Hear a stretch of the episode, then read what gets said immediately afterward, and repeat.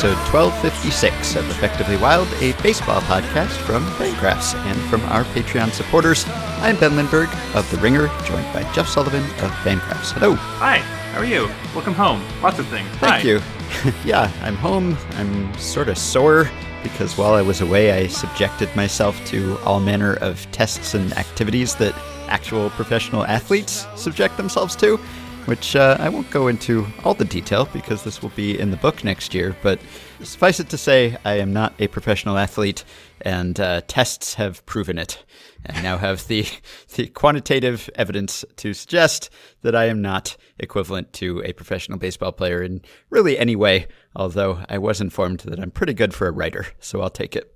Did you pass the any sort of physical exam? I know Mariners beat writer Ryan Divish subjected himself to like the preseason physical at one Uh-huh. point just to get an article out of it because it's better than writing some fluff story. So I don't want Yeah. you to give up too much. But what uh, what was the what was the idea behind what tests you were subjecting yourself to? Well, I'm writing a book about player development with Travis Sawchik, formerly of Fangraphs. Congratulations to Travis on his new job for 538. And so the idea is that we are subjecting ourselves to player development to a certain extent. So I wouldn't say it was a physical per se, but it was certainly physical. there were physical activities that uh, both of us underwent, and I'd say I, I represented myself fairly well, but a lot of these tests have comparisons, like the baselines are pro baseball players. And so when uh, just a civilian comes in off the street and does one of these tests, even if you think you did pretty well, you then are quickly informed that no, you, you actually did not do very well. Professional athletes are professionals for a reason. They're pretty good at what they do. Were uh, did you have any eye like did you think that you would do better at certain things than what it'll be in the book? Look, everyone can wait. I guess that includes your your podcast co-host. Yeah, yeah, I can give you a sneak preview off the air. That's one of the perks of podcasting with me, maybe. So we have to talk. We are going to bring in a guest a little later, and uh, it's a guest who does something that uh, no other previous guest of this podcast has done, I don't believe. His name is Zach Ricketts, and he is the assistant head groundskeeper of the Oakland Athletics. That is not the assistant to the head groundskeeper, but the actual assistant head groundskeeper. He is also kept grounds for other teams in the past, and we have a, bunch of questions for him. I have not, to my knowledge, ever spoken to an official groundskeeper, although I guess I wouldn't necessarily know groundskeepers walk among us. They look like anyone else when they're not uh, keeping grounds, but that'll be a fun conversation. But uh, we wanted to banter a bit about things that have happened this weekend in baseball because there have been a lot of interesting plays. There have been a bunch of highlights that were really weird and fun, right? There was, of course, David Bote. We've got to start by talking about David Bote. And I know you have written about David Bote, who, of course, hit a walk-off homer for the Cubs. And it was, what, two outs and two strikes and down three runs. And I have since learned that there is a term for this, or Yeah. there are terms for this. I, I didn't know was that not either. aware. No, I guess it doesn't happen often enough for us really to need a term. But I saw that many people have called it an ultimate grand slam. So that is uh, that's something that I think Christopher Kamka on Twitter he determined that this is the first ultimate grand slam to erase a three nothing deficit since Sammy Byrd did it in 1936. Now that is uh, perhaps one qualifier too far. The three Yeah. nothing deficit. I, I guess it's cool that it was scoreless, that it's your first runs of the game. So that's a, a fact. I don't know if it's fun though, because you're obviously eliminating a lot of games and scores there. So the more salient fact, maybe, is that this is, and this is, Rany Jazayerli called it a golden homer. So I don't know whether it's a golden homer or an ultimate homer, or whether everyone's just making this up as they go along. But according to Rany, this is only the third golden homer in the pitch data era. So I guess going back 30 years, Chris Hoiles did it in 96 and Alan Trammell did it in 88. So whatever you want to call it or however you want to qualify it, this was a rare and exciting event. A video does exist of the Chris Hoiles Grand Slam of Mariners reliever Norm Charlton. The video clip I saw was announced by Mariners announcer Dave Niehaus, and it uh, it ends abruptly. Those are always fun. But so uh, so Bote hit his his ultimate grand slam in a two and two count. Hoiles was a full count. Alan Trammell, as far as we know, was a full count. So Bote was actually in a, a, slightly more difficult position because uh, two and 2 mm-hmm. count is hitter unfriendly. So that's kind of fun. I uh, I had also never heard of Ultimate Grand Slam or or any of that. I also never heard of anyone complaining about David Bote's bat flip, but it appears that he apologized right. for his bat flip, and now I I wonder if is this one of those cases where there's blowback and we're only aware of the blowback and we assume that someone must have been mad? Because I don't know who was mad at David Bote. Yeah, I still don't know. Like, you figure that whenever there's a bat flip, there is some crotchety columnist somewhere writing about it or some radio host or something. But I still am not aware of anyone who was actually complaining. I just know that Bote apologized for it. So I don't know whether that's because he saw a replay and was appalled at his own bat flipping or whether he heard someone complaining about it. I don't know. Anyway, that is silly, I think, to be very excited about bat flips. I think at this point, I don't know, I'm I'm over them to an extent if I was ever on them, but I think to be upset about them is even sillier. And this was kind of a cool looking one. It wasn't like the full Jose Bautista, but it was a, a pretty good one. And you can't really think of a moment that is more deserving of a bat flip than that. It was the 15th ever known walk off grand slam with two outs and you're down by three runs. 15. A lot yeah, of baseball history. Awesome. It's like yeah. this is exactly the home run that when you're like taking swings and you're a kid in your backyard or whatever, this is the home run that you hit. And if yeah. you if you listen to the kids, the kids hit these home runs a lot. But you, it sounds like you have something to say, so please interject. Well, it's usually not August 12th, I guess, well, when, okay. you're, when right. you're doing that fantasy. But yes, the, the situation in the game, yeah. Yeah, I, uh, and uh, I, I was able to find. I was running some win probability math. I was surprised. I don't I don't know why this is. Maybe you do. I don't. I was looking through the uh, the most the greatest possible win probability impacts by one single play because I kind of mm. figured going into it that the uh, the two out grand slam down 3 to walk off the game would be would be the most you could ever do. And now yeah. by the math for some reason or the other, hitting a three run home run with two outs down two uh, for a walk off, and the runners are on first and second. That's like a fraction of a percentage point more valuable. I don't know why that is. Maybe there's just something about pitching with the bases loaded. I don't know if this is empirical or based on theory. I don't want to get into win hmm. expectancy mm. math on on the podcast. But in any case, this is basically the most that you could do. Now the only the only way that Bodie could have made this cooler or more improbable, short of doing it in the in the playoffs, was if he were in a different count. And I did find a video I could find two cases of someone hitting a, a walk-off three-run homer down two uh, with two outs and runners on first and second. And I found one. The most recent was from 2007, and Marco Scutaro hit it against Mariano Rivera in an 0 2 oh. count. So that was actually like the most dramatic, sudden, astonishing, wild swing that I could ever find on one yeah. swing of the bat in win probability terms. That was pretty cool. Yeah. I want count specific win probability. Yeah. If if any nerd is out there, and I say that with love, who is looking for a research project or wants to build something that, as far as I know, does not currently exist on the internet, that seems like a, a fun thing. And there seems like probably enough data to do that now because we've got 30 years of pitch data and a decade of pitch FX or StatCast data. So that would be cool to be able to see how the win expectancy changes based on the pitch. That would be maybe too much information for most people, but uh, for us writers, I'm sure it would lead to a lot of interesting outcomes. So that would be nice. Someone work on that. Yeah, day before David Bote hit his dramatic walk off, Ryan McMahon hit a three run walk off to beat the Dodgers. That was very similar in win expectancy or win probability added terms. So the Rockies dealt a couple blows to the Dodgers, who had some blown saves this weekend with the absence of Kenley Jansen. So maybe that's not so surprising. But usually, when uh, a star player is out of the lineup, then it's easy to think, oh, the team is screwed. But then you look at the math and you're like, oh, this is going to be like actually a pretty modest impact, and the team can survive this. But the Dodgers were immediately punished for not having mm-hmm. their star closer available because he had the gall to have a heart condition. So the yes. Rockies were able to keep their season going, have some exciting moments. That was good for them. Mm-hmm.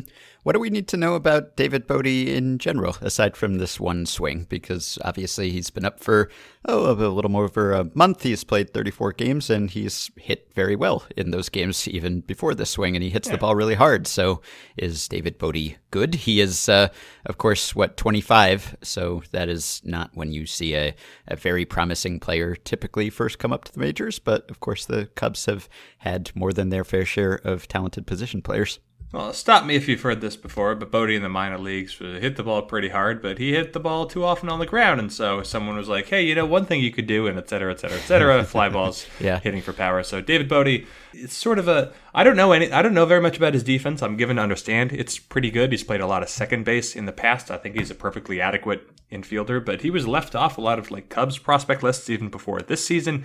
He doesn't mm-hmm. make a ton of contact. He's he's not super disciplined or super aggressive, but he just seems like a guy who, if you give him a thousand plate appearances, he'll probably draw an average number of walks, strike out an average number of times, hit a slightly above average number of home runs, and play pretty good defense. So David Bote is 25 and probably now one of the more valuable Cubs on the team, uh, just because of how much control he has. And and you think of this is a team that uh, is without Kris Bryant, who just hasn't been himself all season. He's currently sidelined with a shoulder problem. Then I don't know when he's going to feel like himself. And here's David Bote, of all people, to pick up the slack. Baseball is a weird mm-hmm. sport, mm-hmm. you guys, and uh, we have uh, we have both learned only recently how to properly pronounce his last name, and now we will not forget.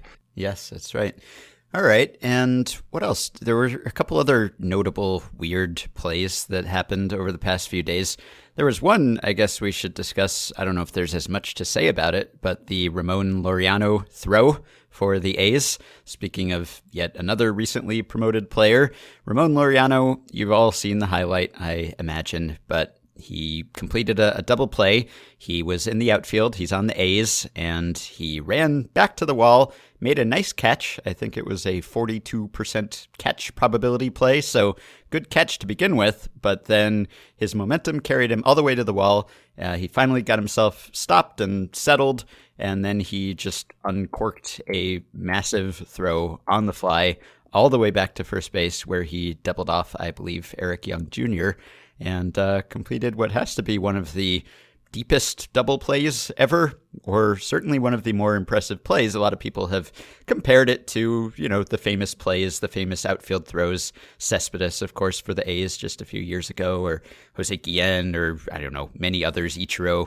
It was in that class, I guess. For me, it was it was a little high and arcing to be in that class or to be at the top of the list. And I guess it had to be high and arcing to get that far, but it looked a little bit like a kind of a rainbow throw. I'm not questioning Laureano's arm strength at all because it was incredibly impressive, but just aesthetically speaking, I think I prefer some of the other most amazing throws that are typically on that pantheon. I think what's really it's just a beautiful play for every reason you already mentioned. It's just fun to watch over and over and over. It's a beautiful throw. I don't know if Laureano could repeat it. He doesn't have to. He already did it once. That'll stick with him for the rest of his career. I love that in major league outfields, you can have an arm like that, or you can have an arm like Johnny Damon or Coco Crisp or yeah. Ben Revere, and they can still play those positions. I love that you can like where where else in baseball do you, um, maybe foot speed, I guess, because you can have like Brian McCann in the same lineup with Tony Kemp or whatever. But mm-hmm. weird examples to bring up. But it, it's just otherwise, you think an arm, you'd think it was, would be a, a, a big factor in who's going to be playing in the outfield. But you can just have like an 80 or a 20. And I only wish, well, I guess you couldn't really have two people throwing at the same time, but I want to find a video clip of the exact same play with like a vastly inferior outfielder trying to convert the double play. Because I don't know, like would Coco Crisp even dream of trying to get the runner at first? And if so, how many times I would it think so? Bounce. Yeah. No, the runner might tag if it was Coco Crisp and get to second. But I oh Chris Davis, Chris Davis even that oh, would have sure. been the best example to bring up because he's got the, the yeah. mental block. Yeah. Well, you said that you don't know if Laureano can repeat it, and I don't know if he can either, but he certainly has repeated outfield assists. I'm sure they didn't all look like that, but he already has three in the Oakland outfield so far this year, just at the major league level. He's only played six games, and uh, he has three outfield assists for the A's at the major league level. He has 13 outfield assists at AAA this Good year. God. s- 64 outfield games. So, yeah, guy has an arm. And last year in the minors, he had 16 assists. also, Yeah. he had 12 in 2016, it looks like. All right, so dude's got an arm. I don't know anything else about him. It looks like he can uh, he can run pretty well. Looks like he can hit the ball pretty. Looks oh, actually, he looks like he's a pretty good player. Well, anyway, we'll see what the A's have in Ramon Laureano. He could be their center fielder, but yeah, that's a it's a good way. If you're if you're Laureano, if you're Ryan McMahon who hit the the home run, if you're David Bote, this was not only a good few days for for memorable plays, but also for players to arrive on the radar. So they're like memorable Yeah, plays by players you weren't thinking about. That's pretty cool. Yeah. Yeah, and my attention has been drawn to other players who are on extreme hot streaks. I mean, Chris Sale right now is about as dominant as I can remember a, a pitcher being over a, a stretch of 10 starts or so. He's been amazing. Ronald Acuna is now on fire. Dereck Rodriguez is uh, has been really effective. Is Dereck Rodriguez someone that we actually need to be aware of as uh, as a player who is not just Pud Rodriguez's son, but uh, a player in his own right? I know he has somewhat exceeded expectations so far this year, but he has been extremely effective. I don't know. I don't know that much about him. I'm not gonna lie to you. Yeah. That's okay. Dereck Rodriguez, he's got uh, 14 games, 12 starts for the Giants this year, and uh, he has a 2.25 ERA with a 3.08 FIP. He has been really, really good, and uh, I don't think he was a top prospect of any kind. And my understanding is that he's maybe more of a mid-rotation guy ultimately than the ace he is currently pitching like. He is 26 himself, so he's kind of come out of nowhere a little bit, but he has been amazing too. And uh, by the way, Clay Buchholz is good again too. I don't know. Wait. baseball is really weird right now. I okay, so I have to know that he's in the majors because I'm in charge of the Diamondbacks depth chart, but I also clearly have no recall for having put like Yeah. I'm looking at it right now. He's on the depth chart. I've put him there. I'm the one responsible for that. No idea. job. Two six seven ERA. Whatever. I don't know what's Yeah. going on. Yeah. 11 starts, 267 ERA. Peripherals are not that amazing, but still, Clay Buchholz, he hasn't been good since uh, 2015, and he's barely been healthy for a lot of that time. So, yeah, a lot of weird names just coming out of the woodwork right now and doing very impressive things. Clay Buchholz, 33 years old, sub 3 ERA. Felix Hernandez, 32 years old, in the bullpen because he's terrible. what a year to be alive. Uh, Yeah. I have a, a couple of quick things to mention. For, there was, of course, the other weird, completely unexpected thing that happened over the weekend was that the Seattle Mariners, who were bad, swept the Houston Astros in four games in Houston, Yes. which was weird. Edwin Diaz also got saves in all four games. I don't remember the last time I ever saw that happen. That's extremely uncommon. The Mariners are now presently 12 games over their Pythagorean expectation. So whatever. They're just uh, they're doing their thing. If you have anything to say about the Mariners, say it now, because otherwise I'm going to move on to the next thing. Isn't their run differential like negative 20 something now? Negative 22, I believe. If Yeah. that's correct off the top of my head. And Yeah, I think that's right. Yeah. so the Mariners currently, uh, they the Mariners have baseball's sixth best record. Sixth best record overall. That's wild. They have a worse run differential than the Rockies, although maybe that doesn't tell you much because the Rockies are also overachieving. They're eight games over 500. But the Mariners have a run differential of negative 22. The Minnesota Twins are at negative 33. So, whatever. This isn't a new talking point. We've talked about this forever. Who knows why it's happening, but it's a good thing that it is, I guess, because it's more entertaining if the A's are race. running away with it. Right. There's kind of an AL West race, even. I don't really expect there to be by the end of the year, but for now there is, so that's exciting. Yeah, right. We've been expecting the Astros to pull away for how long? And here we are. So whatever. They're down Lance McCullers. They're still down Jose Altuve. They're down the other one, George Springer. So uh, okay. So moving on. The just quick one-off. There, the Angels have a prospect. He's a third baseman and a catcher, but mostly a third baseman. His name is Taylor Ward. He's listed as number 99. And just as a, a throwaway, Taylor Ward has been promoted on Monday. The Angels are calling up Taylor Ward from AAA Salt Lake, and that news was broken by a reporter named Taylor Ward. So that's weird. I saw it on Roto World. I saw the Angels are calling up prospect third baseman Taylor Ward from AAA Salt Lake, reports Taylor Blake Ward. So I guess the Blake is to differentiate. I wonder if Taylor Ward, the reporter, was tipped off. He's not someone who I, I know to break Angels news. So I wonder if he was tipped off just because of his name. Mm-hmm. I don't know the answer to that. I won't know the answer to that because I'm not going to pursue that. And the last thing that I will bring up because we have our guest coming up soon is I don't know when we first talked about whether or not the Orioles or the Royals would win more games than their managers have years in their age. But yeah. Buck Showalter is 62 years old. The Orioles are 35 and 84. I think they won last on opening day. I don't know if they won a game since then. Uh, the Royals, Ned Yost is celebrating his 64th birthday on August 19th. Happy birthday mm-hmm. next Sunday, Ned Yost. Unfortunately, your baseball team sucks. They're 35 and 82. That means they're a game better than the Orioles, two games better than the lost column. But so Ned Yost will end this season 64. Buck Showalter will end at 62. According to Fangraphs, the Royals will end this season projected for 54 wins. The Orioles 52. I didn't prepare a follow up remark because I was going to leave time for people to throw up.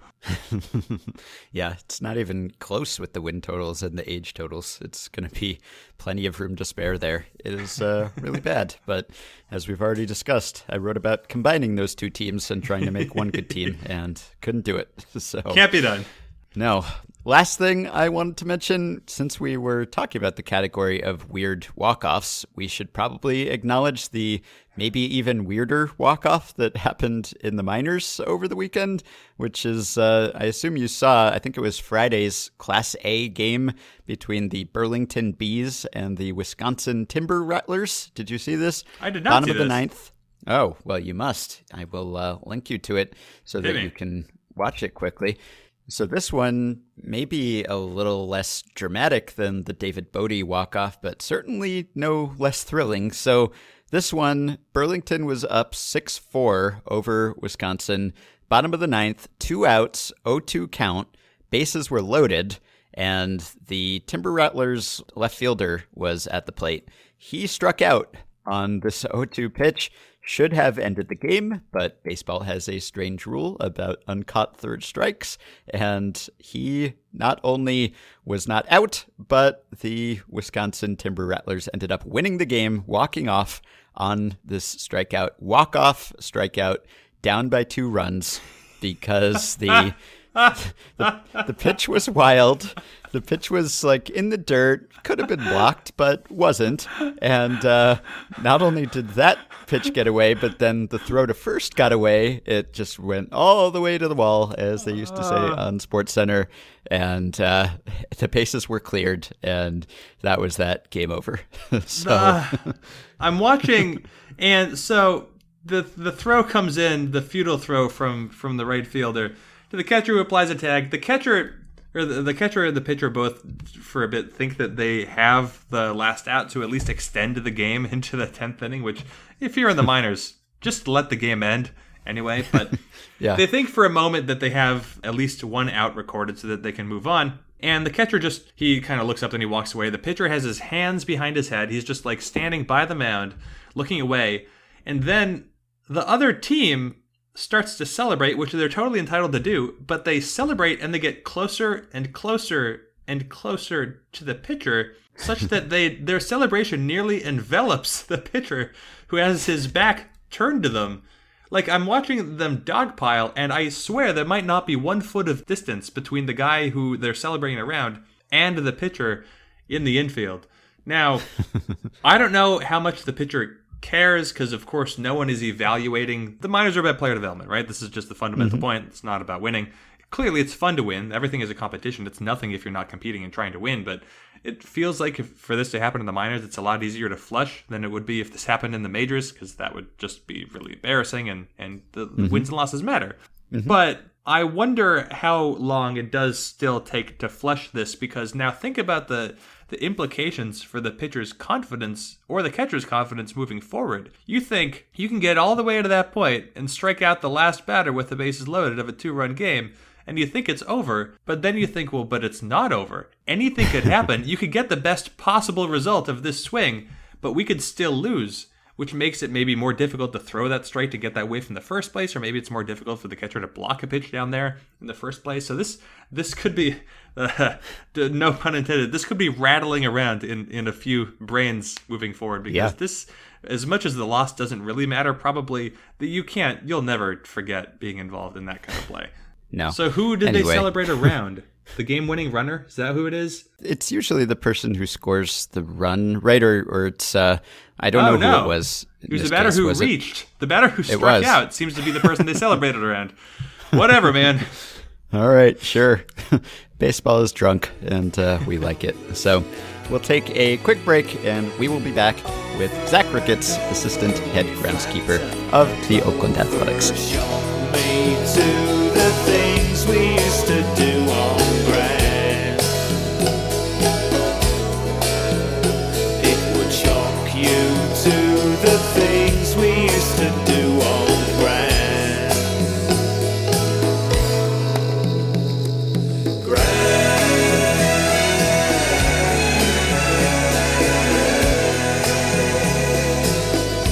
All right, so as promised, we are joined now by Zach Ricketts, assistant head groundskeeper for the Oakland Athletics. He is talking to us from underneath Mount Davis in the Coliseum a few hours before first pitch. The Mariners are in town to try to win by one run, as they often have this season. The A's will be trying to stop them, but whatever happens, they will be playing on a field that is tended to by Zach. So, Zach, welcome to the show.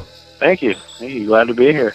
So, walk us through what your day has looked like today, or now as uh, we speak to you, just uh, about two hours and oh, 20 minutes or so before first pitch. What have you done? What do you need to do? What is your schedule looking like today? Yeah, well, t- today has been a little bit more of a normal day compared to the last few. I think everybody came in a little bit early, came in at 9 o'clock, and we filled divots, uh, just kind of walked the field for any little debris, and then uh, kind of did our first day of normal stuff, just a regular mow, uh, just kind of getting the dirt finished up, a lot of the mound work, just fine details. So we're a little bit more on a regular schedule today, so it feels kind of nice after the weekend. Mm-hmm. And you just had a, a road trip, right? So what was going on when the A's were in Anaheim? Yeah, so so right away, right after the game Wednesday night, we took our mounds out. All, so all three, our game mound and both bullpens. Uh, we got those out. We got our there's like some holes out in the warning track that we have to dig for the uh, when they move the bleachers around. Mm. So we kind of got got those done, and I think we are there till like 3 a.m. Would have been Thursday morning, and then uh, pretty much full day Thursday, super long day Friday, football game Friday night, and then uh, the craziness starts to get it back to baseball Saturday morning. So, so a lot going on, but definitely fun.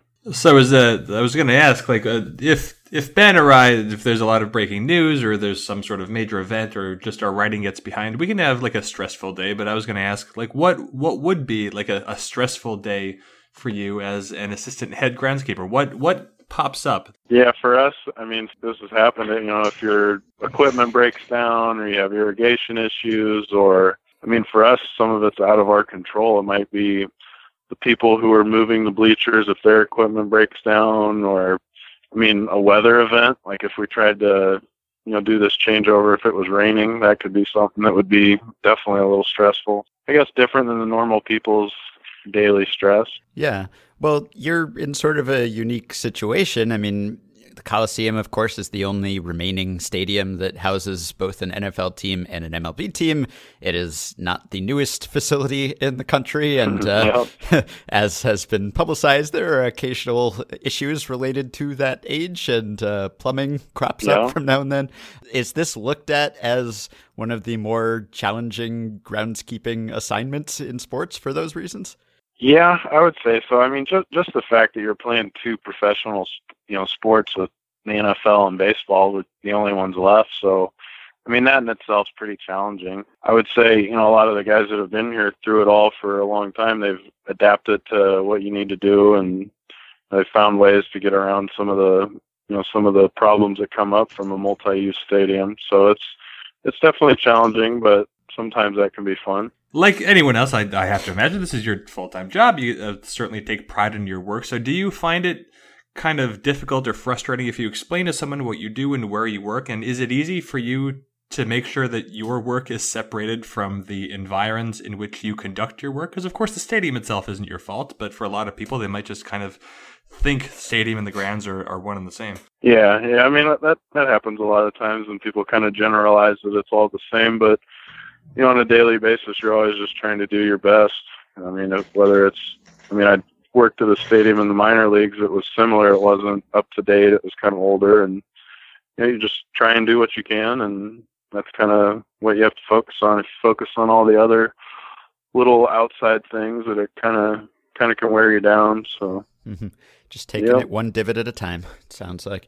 Yep, exactly. So I want to ask about your history because I know a lot of our listeners want to know how you end up doing this job. So you went to Knox College, and I think you were a, a multi sport player even then. So you were preparing for your, mm-hmm. your multi sport existence. You played baseball and football, and then you've bounced around, as I assume that lots of groundskeepers or aspiring groundskeepers do. You were with the A's for a few years at their facility in Arizona,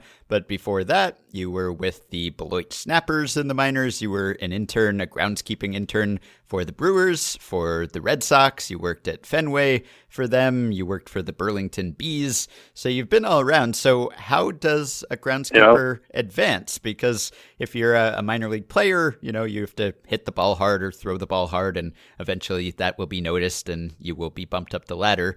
How do you get promoted if you are a groundskeeper? Is do you just need the grass to be greener than it is anywhere else, and someone will notice? Yep, I suppose that, and making sure the field's flat. I mean, if you know if someone likes playing on your field and wants to be there, people start to notice, and I guess word spreads around, and you know you go from there. But yeah, I mean it's it's similar to a player that kind of start at lower ranks, and I mean I, you just kind of take any experience you can get. You know whether it's minor leagues, major leagues, places with events, know whatever you can do to just get more experience under your belt. Now I know there are a lot of different ways in which the uh, the way that a field is maintained can have an effect on on the way that the the game itself is conducted. But one of the ways I know there's there's been talk of like the, the grass length in San Diego affecting the the speed of a ground ball, and I I was wondering who actually makes the decision about how high the grass is on a baseball field. Is that your call? Is it commissioner? Is it team? Where's it where's that coming from? Yeah, I mean that, that's basically you know, a groundskeeper kind of working with with the team. I don't know. I think a lot of that stuff's kind of blown up a little bit. It's not really as big as what some people might think, but you know, if you work with your coaching staff and your players and just kind of get a feel for what they like, and I think usually it's not a problem. And as the assistant head groundskeeper, what does that entail exactly? Do you have an area of specialty, or are you overseeing a lot of different things? Um, I think it's just a more rounded type job. I mean, you got to see, you know, what's going on on the pitcher's mounds. You have to see what, you know, the dirt, the grass. You know, some of the stuff that we're doing is making sure our, our guys are scheduled and and stuff like that that you wouldn't really think about. So there's a little bit. I mean, like following the weather. You got to definitely watch weather. Uh, so there's there's a little bit of everything. Just a more rounded position we're all we're all friends here. This is a professional setting. It's it's really easy from from our perspective or from a fan's perspective to just kind of take the uh, the condition of the field for granted, of course. But how what is your relationship with like the the players, the coaching staff? Do you feel like the you are I know this might be weird to kind of maybe potentially air grievances on a podcast, but like, do you do you feel like you and and your colleagues are are appreciated by the people who would be in position to know what kind of difference you make? Yeah, I would say definitely. And like, I've worked with different organizations, and that's one thing that's kind of drawn me to this organization. Is it there's a different feel. Like the players, the coaches, nobody kind of acts like they're better than anybody else. Everybody treats everybody the same. Uh, you know, that they're our friends. I would, you know, kind of say it's kind of fun just to see different guys. And there are other organizations where it might not be be the case. So I think they understand what we go through with with the changeovers, and they're pretty pretty good with that. So. I think I read something about you coming up with your own minor in college that was related to groundskeeping. Is that what do you study to become a, a groundskeeper? How do you distinguish yourself? what I did was environmental studies was my major, so it was a lot of the same science type classes. I mean, I got biology and plants and weather classes and stuff like that. And then I just created a minor and called it field management.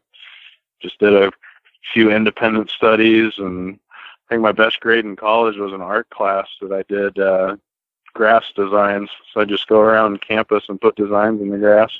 That's probably my best grade in college. and have you done that in the field in Oakland? I don't know whether you have uh, a lot of patterns that are mowed in there or what the process for that exactly mm-hmm. is. Generally, I would say here in like Arizona, you kind of keep it pretty standard, and you want you want the players to be familiar with it. Because sometimes if you have a pattern that that kind of goes odd directions, the ball can actually snake along with the grass pattern. Mm.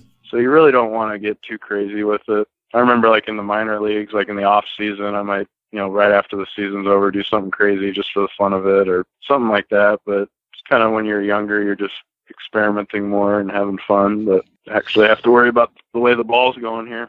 Yeah. So, at least at, toward the end of last year, when you were first told that you were uh, you're hired by the A's to uh, be the assistant heads keeper in Oakland, you were sort of overlapping, doing two jobs at once because you were also tending to the uh, what is it the the Lew Wolff complex down in in Mesa, Arizona. I think I have that right. Yeah. While of course between Arizona and California, those the climates aren't super different. I was wondering what what sort of differences there are in, in your day to day work just because of the way that conditions are. What were you doing in, in Arizona or Oakland that you wouldn't have to do in the other place? So a lot of it's the same. It's just the main difference was there's a lot more fields in Arizona, so you can't really sit on one field and spend your time doing as much detailed work. It's more spread out. So you know sometimes as tough as it is, you kind of have to let something go or not necessarily let it go, but trust that you know one of one of the guys is going to take care of it. That's you know on that field a little bit more than you are. So I mean, it's it's just a lot more spread out. You feel like you're going from field to field a lot, mm-hmm. and it's hot in the summer down there. Yeah, very very hot. so, as Jeff mentioned earlier, one of the questions we get a lot is about ways that you could potentially tweak the field or manipulate the field to help your team or hurt the opposing team. And as you're saying, that stuff is probably overblown, at least today. I'm sure it is. But what yeah. what level of oversight is there? Like one question we got is, you know, what if you have a great base running team and you just decide, oh, I'll just make the the bases, you know, 89 feet apart instead of 90 or something like. What yeah, if what if yeah. you did that? Like, who would notice that you did that? Who would say, "We caught you. You gotta you gotta go back." You know, I feel like a lot of that stuff is just it's just mental. You know, like if you tell if you were to tell a player that the base is 85 feet away, they believe you and they think they're faster and they think they got a shot at stealing bases when in all reality it's 90 foot and they wouldn't know. But it's kind of funny how some of that stuff works. I think a lot of it is mental. Is there like MLB oversight? Like, do umpires come out and measure the mound, or, or how are there inspections? Like, how do you know it's up to code? Yeah, uh, they'll come out. It's usually about once a year, uh, and they'll check everything. And then if you're in the playoffs, they'll check it a little bit more uh, tightly. Mm. They'll make sure everything's the measurements all work out and the pitching mound's right height and stuff like that. So. Uh-huh.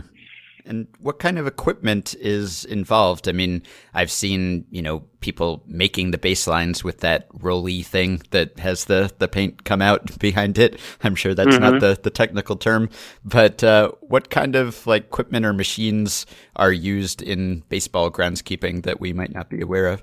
Oh, we got all kinds of equipment. I mean, one of the things that we're using a lot to like measure out everything, we use like a laser at the beginning of the season when we grade everything out. So we kind of actually hook it up to uh, like a receptor on the tractor, so you can get a pretty good measurement of how flat your field is.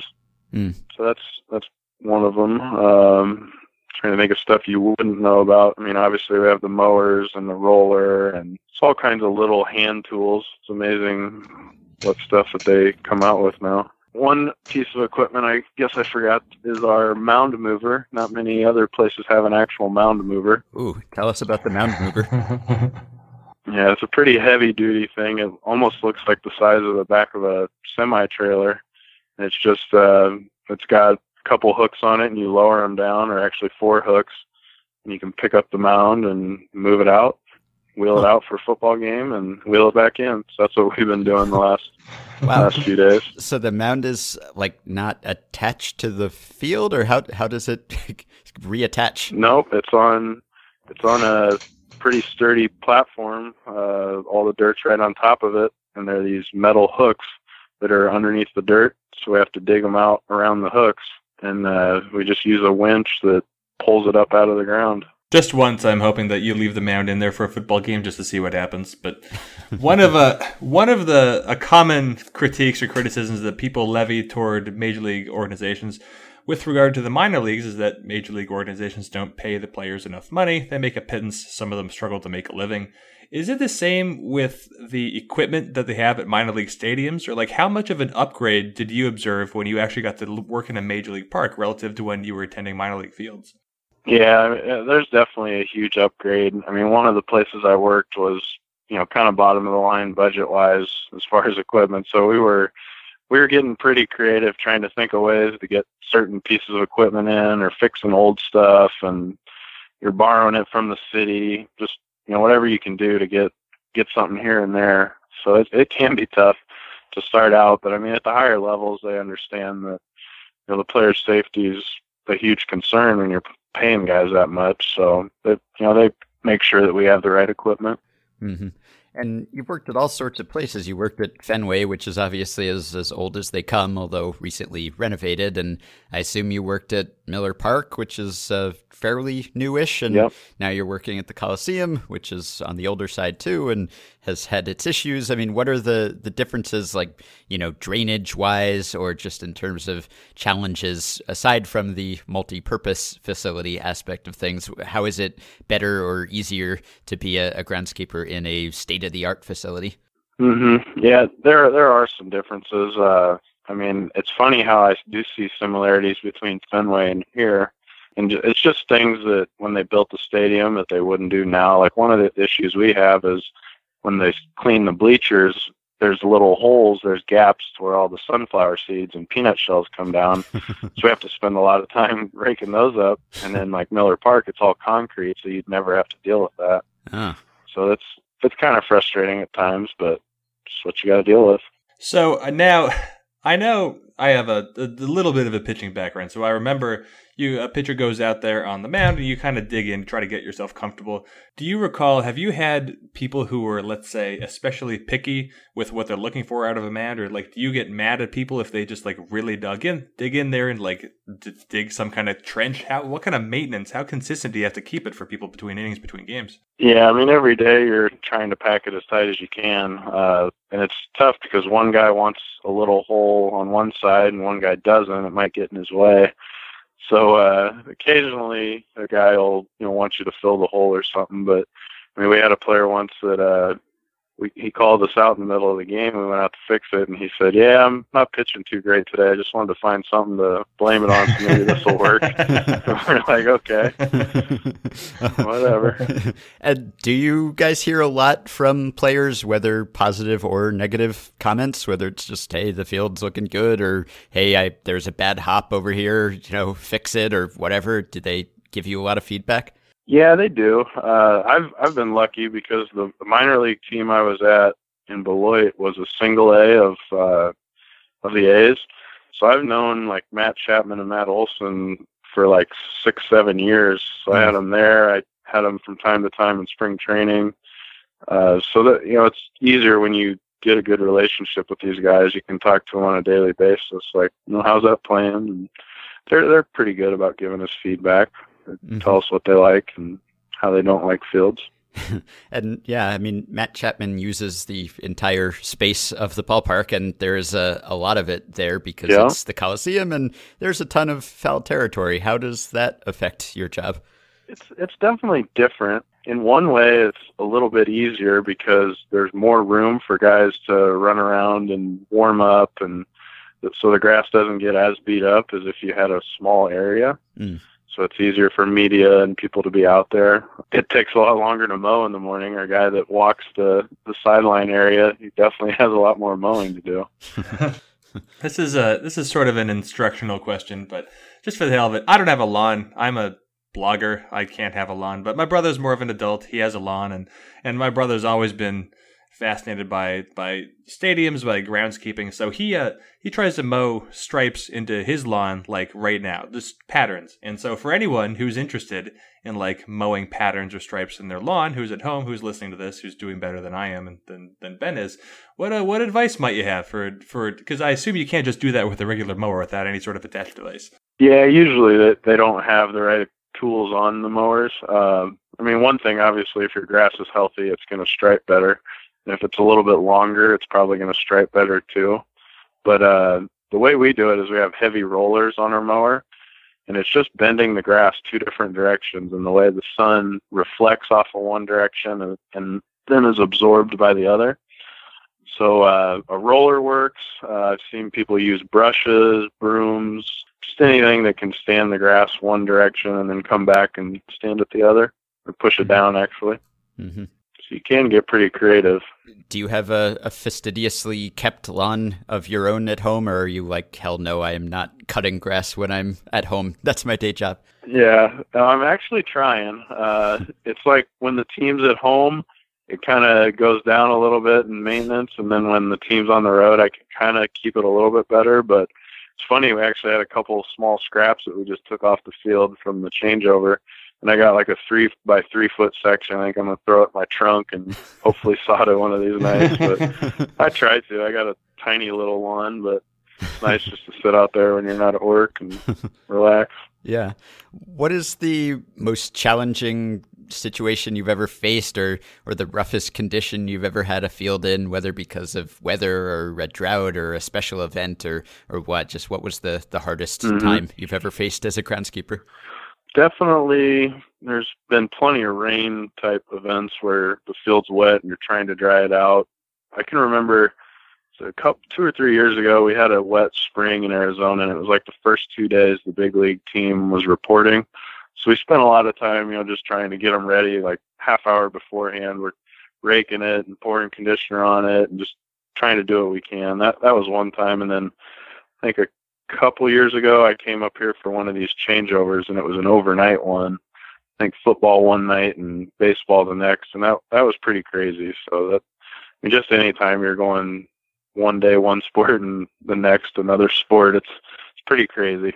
When you are meeting somebody you haven't met before, you're just meeting an acquaintance uh, or a stranger, making a friend, anything, any sort of personal interaction. Somebody doesn't know what you do, and then you you tell them what you do. Is that the kind of thing that leads to uh, a lot of follow up questions? Do people express a lot of interest when they find out you are a major league groundskeeper, or are they kind of like cool and then not really know how to follow that up?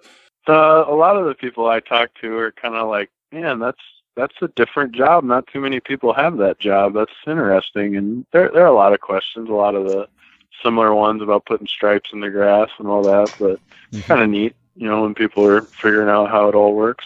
Are major league groundskeepers the best of the best? Like, is it comparable to, you know, major league players versus minor league players, major league groundskeepers versus minor league groundskeepers, whether it's just skill or experience, or is it uh, less of a, a meritocracy than baseball itself tends to be? I would say it's a little bit less. I mean, there are definitely some really good minor league groundskeepers. Um, honestly, some of the major league guys, myself included, might be the craziest just for you know wanting to do the full schedule and the events and stuff like that. Mm-hmm. Sometimes I'm like, do I really, you know, am I really wanting to do this? But it's it's definitely fun. So, and you know, football guys are great too. There's you know, there's all kinds of really good groundskeepers out there. So, wouldn't necessarily be true, but Mm-hmm. Is a concert just the bane of your existence? Is that the worst that it gets for groundskeepers? Do you hate to see concerts or fireworks? Is there like some specific event that is uh, just like, oh no, do we have to? Yeah, uh, I mean, concerts are similar to these football changeovers, except you don't have a game going on. But concerts are definitely tough. Uh, I mean, nowadays it's like everybody kind of realizes that these teams have to do it. You know, it's part of their revenue stream. So you're gonna, you know, try your best, do what you can, and know that if it's not perfect, that's okay because they have to get these concerts in, so, or events, or you know, whatever they're doing. between the group that you work with and that you're a part of, and like any other, I don't know, the the Giants or the Angels, just any other crew that tends to field, are there are there significant differences in how different crews approach different fields, or is it are you all kind of applying the same principles and techniques just in, in different stadiums around the country? A lot of it's the same general things that goes on, but there are so many little details that guys do stuff different, and it's I've been lucky being able to work at all these different places, and it's cool to see like, you know, this guy might do the finishing touches on a mound one way, or another guy might do it different. And there's no real good way or perfect way or this way's right. No, nothing like that. It's just personal preference, and it, for me, it's fun to see all the the different ways to do stuff.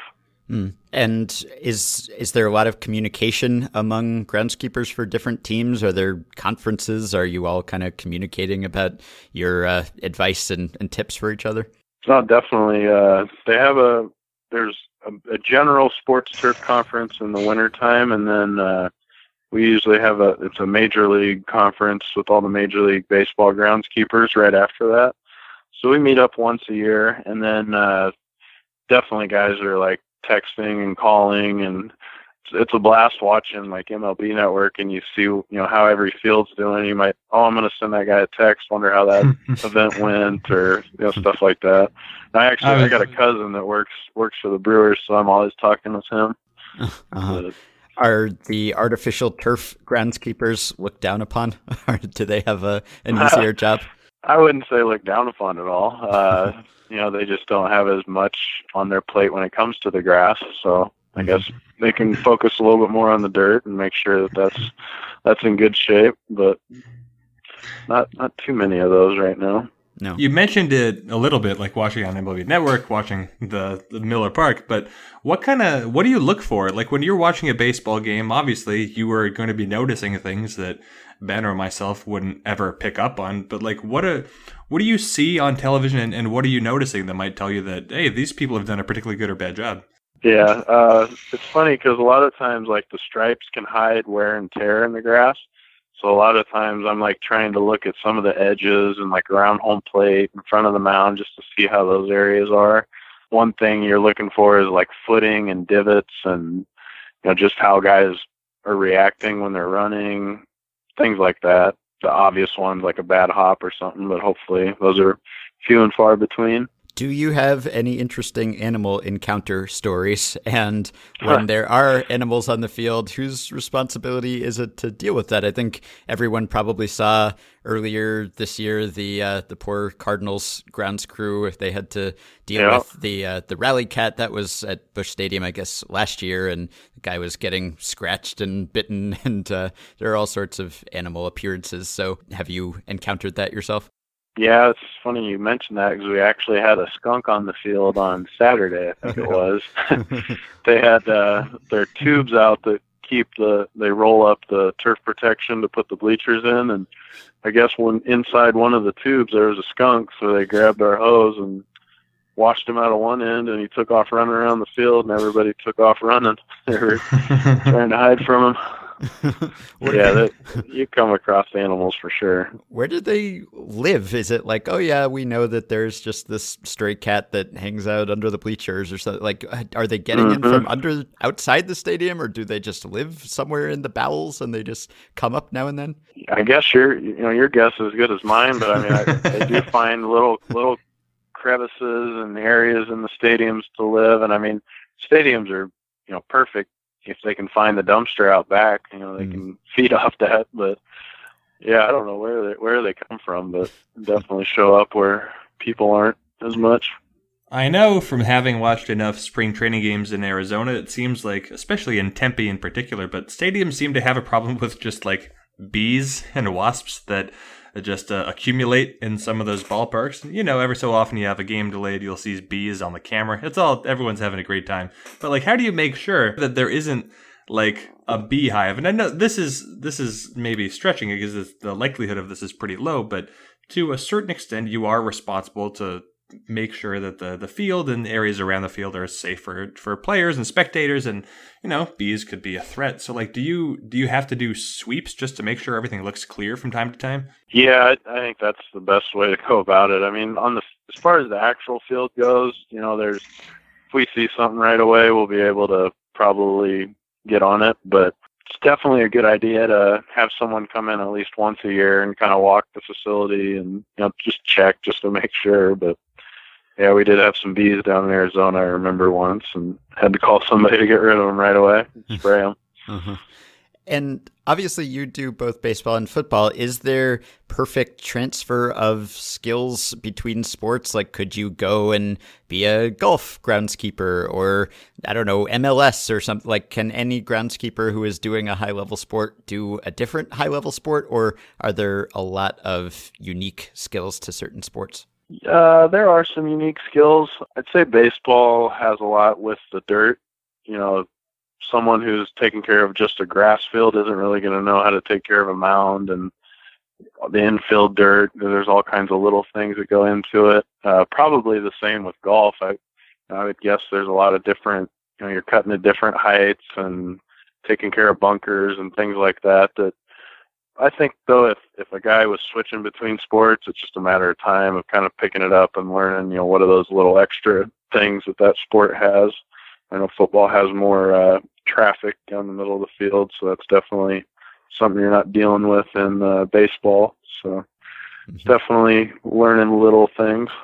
Now, just about eh, just about any baseball player or really any athlete who gets drafted will get drafted into his sport, and he'll have his his favorite team growing up. And most of the time, twenty nine out of thirty times, the player doesn't end up necessarily on his favorite team. I was reading an old article about you, and it implied that you were and maybe still are a big Cubs fan. Is that correct?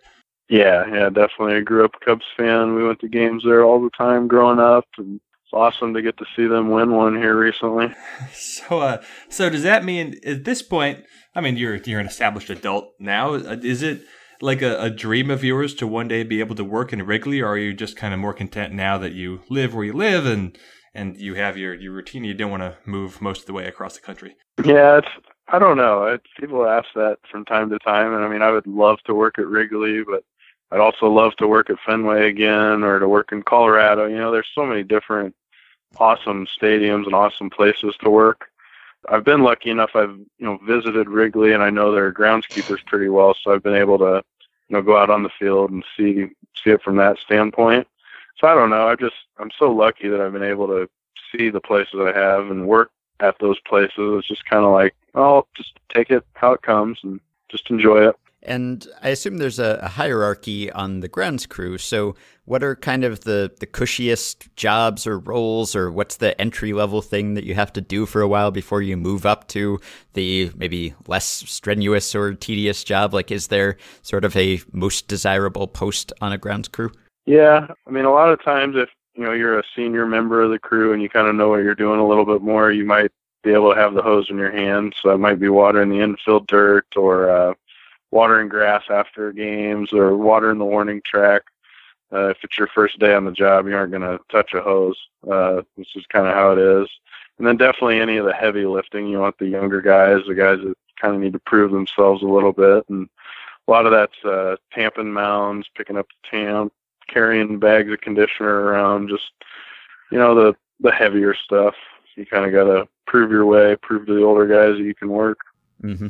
Tell us about the tarp because that's a, another common groundskeeping mishap is that people will get trapped mm-hmm. in the tarp. They will fall under there. It looks pretty scary and painful, although it often ends up in blooper reels. But uh, how do you avoid being the person who ends up rolled up in the tarp? And have you ever been that person? Well, to be honest, maybe that's part of the reason why I've been working in Arizona and California the last four or five years. I don't have to deal with it that much, but yeah.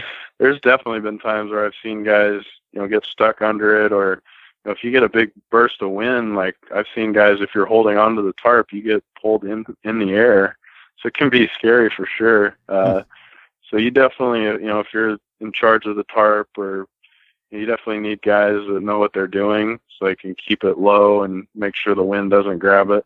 Mm-hmm. And then if you know if you're pulling it in heavy rain, you got to get it out right away, or else it'll it'll get stuck. So yeah, yeah, the tarp it's fun like the first time you do it, but after that you're kind of like, man, this this is a lot of work. Yeah, well, and, dangerous. And as you're saying, you don't have to do it all that often in game situations. So, do you drill? Do you practice for the the rare times when you actually have to do it? Uh, I guess you could say our preseason is practice enough. Uh, actually, in Oakland, we get a decent amount of rain in like February and March, and that's right when we're putting the new field in. So this year, we actually probably put it on at least 15 times, not closer to 20. Hmm. So we got we got plenty of practice with it early in the season. So mm-hmm. I'm fine with it just staying where it's at. And are you kind of in the loop as far as the weather goes, the forecast, the umpire? What's the communication like if you know that there is going to be some weather? How do you kind of interface with everyone involved to figure out that this is what we're going to do or this is when we're going to do it? Yeah, as far as weather, Clay and myself try, you know, try and, you know, we're watching the weather every day, even if it's this time of year, just to make sure that nothing's going to be popping up.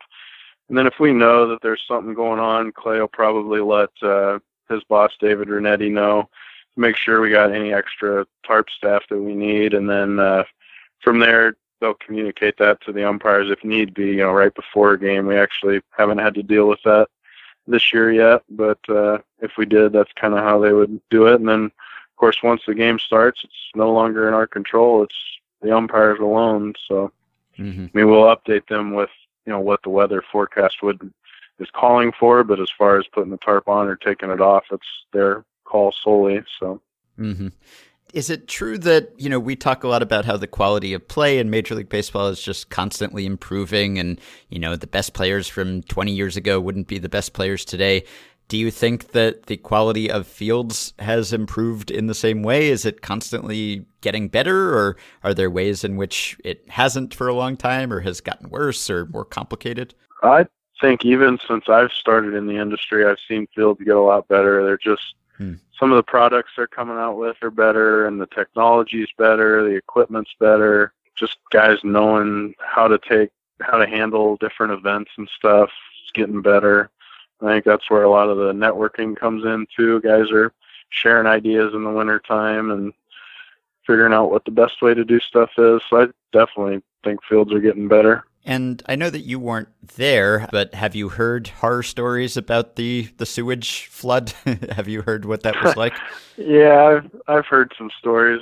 Doesn't sound fun, but uh, hopefully that they got those issues fixed somewhat. Doesn't yes. happen again before before they move out of here. Yes, hopefully so do groundskeepers? I, have heard groundskeepers get a, a, World Series share potentially if uh, if there is a World Series win. Is is that something that is on your radar at all? Is there playoff share for groundskeepers? Uh, I think, from my knowledge, obviously I haven't been with a team that's done well enough for that, but mm-hmm. uh, I believe it's voted on by the players. Mm-hmm. I, I think they kind of vote how that's shared. So uh, you know, it'd be nice. It'd be nice if something like that were to happen and they were to to vote some of that to go towards the grounds crew. But yeah, it's one of those things you can't really bank on it ever, but mm-hmm. it's kind of in the back of your mind, maybe.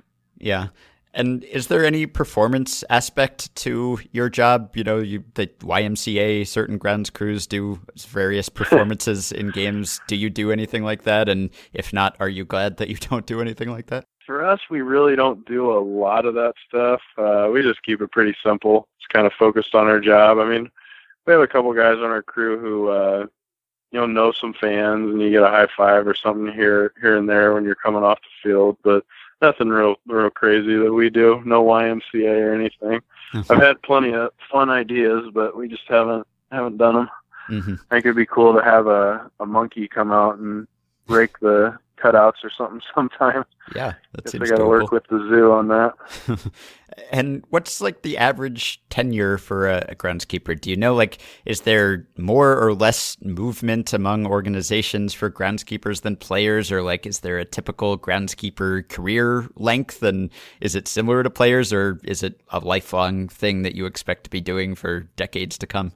Uh, I think one, you know, if you're in a good position, uh, whether that's major league head guy, assistant, or a triple A. A lot of guys, you know, triple A are great jobs. Um, So if you're in one of those positions and it's what you love doing, I think a lot of guys stick with it for a long time. You know, some guys they want to pursue other things in life and you know just you know can't don't really want to be around the the schedule anymore. That you know you're here every day. Uh, so some guys might move on, um, but I would say in general, a lot of guys will stick around for a while and keep doing it. Mm-hmm. So I told you that on this podcast we often talk about strange, silly hypotheticals, and we've talked about what would hmm. happen if there were a, a, pit on the field somewhere, or if there were a, a, tree between the mound and home plate, or what if they took away the outfield fences. We've talked about all these strange scenarios. Do you have a strange scenario for a ballpark or for a field? Is there anything that you've thought about or or talked about that I wonder what would happen if a, a field had X? Yeah. Uh, well, one thing I kind of like is when some of the uh, outfield bleachers are in close, like Fenway or whatever. I think that's kind of cool how that's different. Mm-hmm. One thing that I uh, always thought about, you know, what if we widen fair territory to be more than 90 degrees? I think that'd be kind of neat to see, but I guess isn't isn't that what cricket is kind of like? Yeah, I guess so. That would mean even more work yeah. for you too. Yeah, definitely. Yeah. Uh-huh. I guess I usually say that when somebody hits a home run on the foul side. like, man, I wish the field was a little bit wider. right. All right. Well, we appreciate your coming on and uh, sharing all the, the secrets of the groundskeeping trade. Of course, uh, you know, we'd like you to spill all the dirt no pun intended, about uh, what, yeah. what, what teams are doing. They're watering down the base paths to slow down fielders. I mean, you hear those stories. Maybe it's just an earlier era of baseball where there was less oversight and more gamesmanship and less sportsmanship. I don't know. Do you hear? Yeah. Even, I mean, even if you haven't experienced it personally, have you heard those stories or you know, groundskeeping veterans told you about how one day back in the day they did this or that with their field to help the team? In some way, or? Yeah, yeah. I mean, I've heard different stories of tilting the foul lines and yeah. making it wet, where a, a guy will lead off. That's a you know a visiting team will come in. They got a base stealer and they might make it wet right, mm-hmm. right by the base. So I mean, that stuff definitely has happened in the past. But mm-hmm. it just seems like now the coaches are just like, we just want a nice field. We want everybody to be healthy on it, and kind of all we want. Yeah. And uh, one last one, our listener named Eric asked, "How deep does the infield dirt go before it's just regular dirt?" I guess we could ask the the same thing about the grass. I mean, what is under a baseball field? Yeah. How deep does that go? It's all sand underneath it, and our infield dirt goes down four inches exactly. So oh. we take that four inches out once baseball's done, and put the sand in and sod for football. Uh-huh. So other than that, it's just it's sand under there for about a full foot and then pea gravel underneath that, so it drains well. Uh huh. Interesting. All right. Well, we have yep. learned a lot, and uh, we wish you well of avoiding the sewage and uh, dealing with football season and baseball season. And hopefully, you'll have a, a, new stadium to work in someday. But you are doing yep. yeoman's work these days with a, a difficult situation. So we appreciate you coming on and tell us about it. Yep, no problem. Thank you.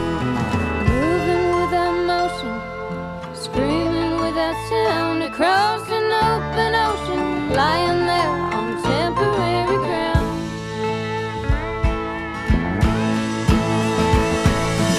Moving without motion, screaming without sound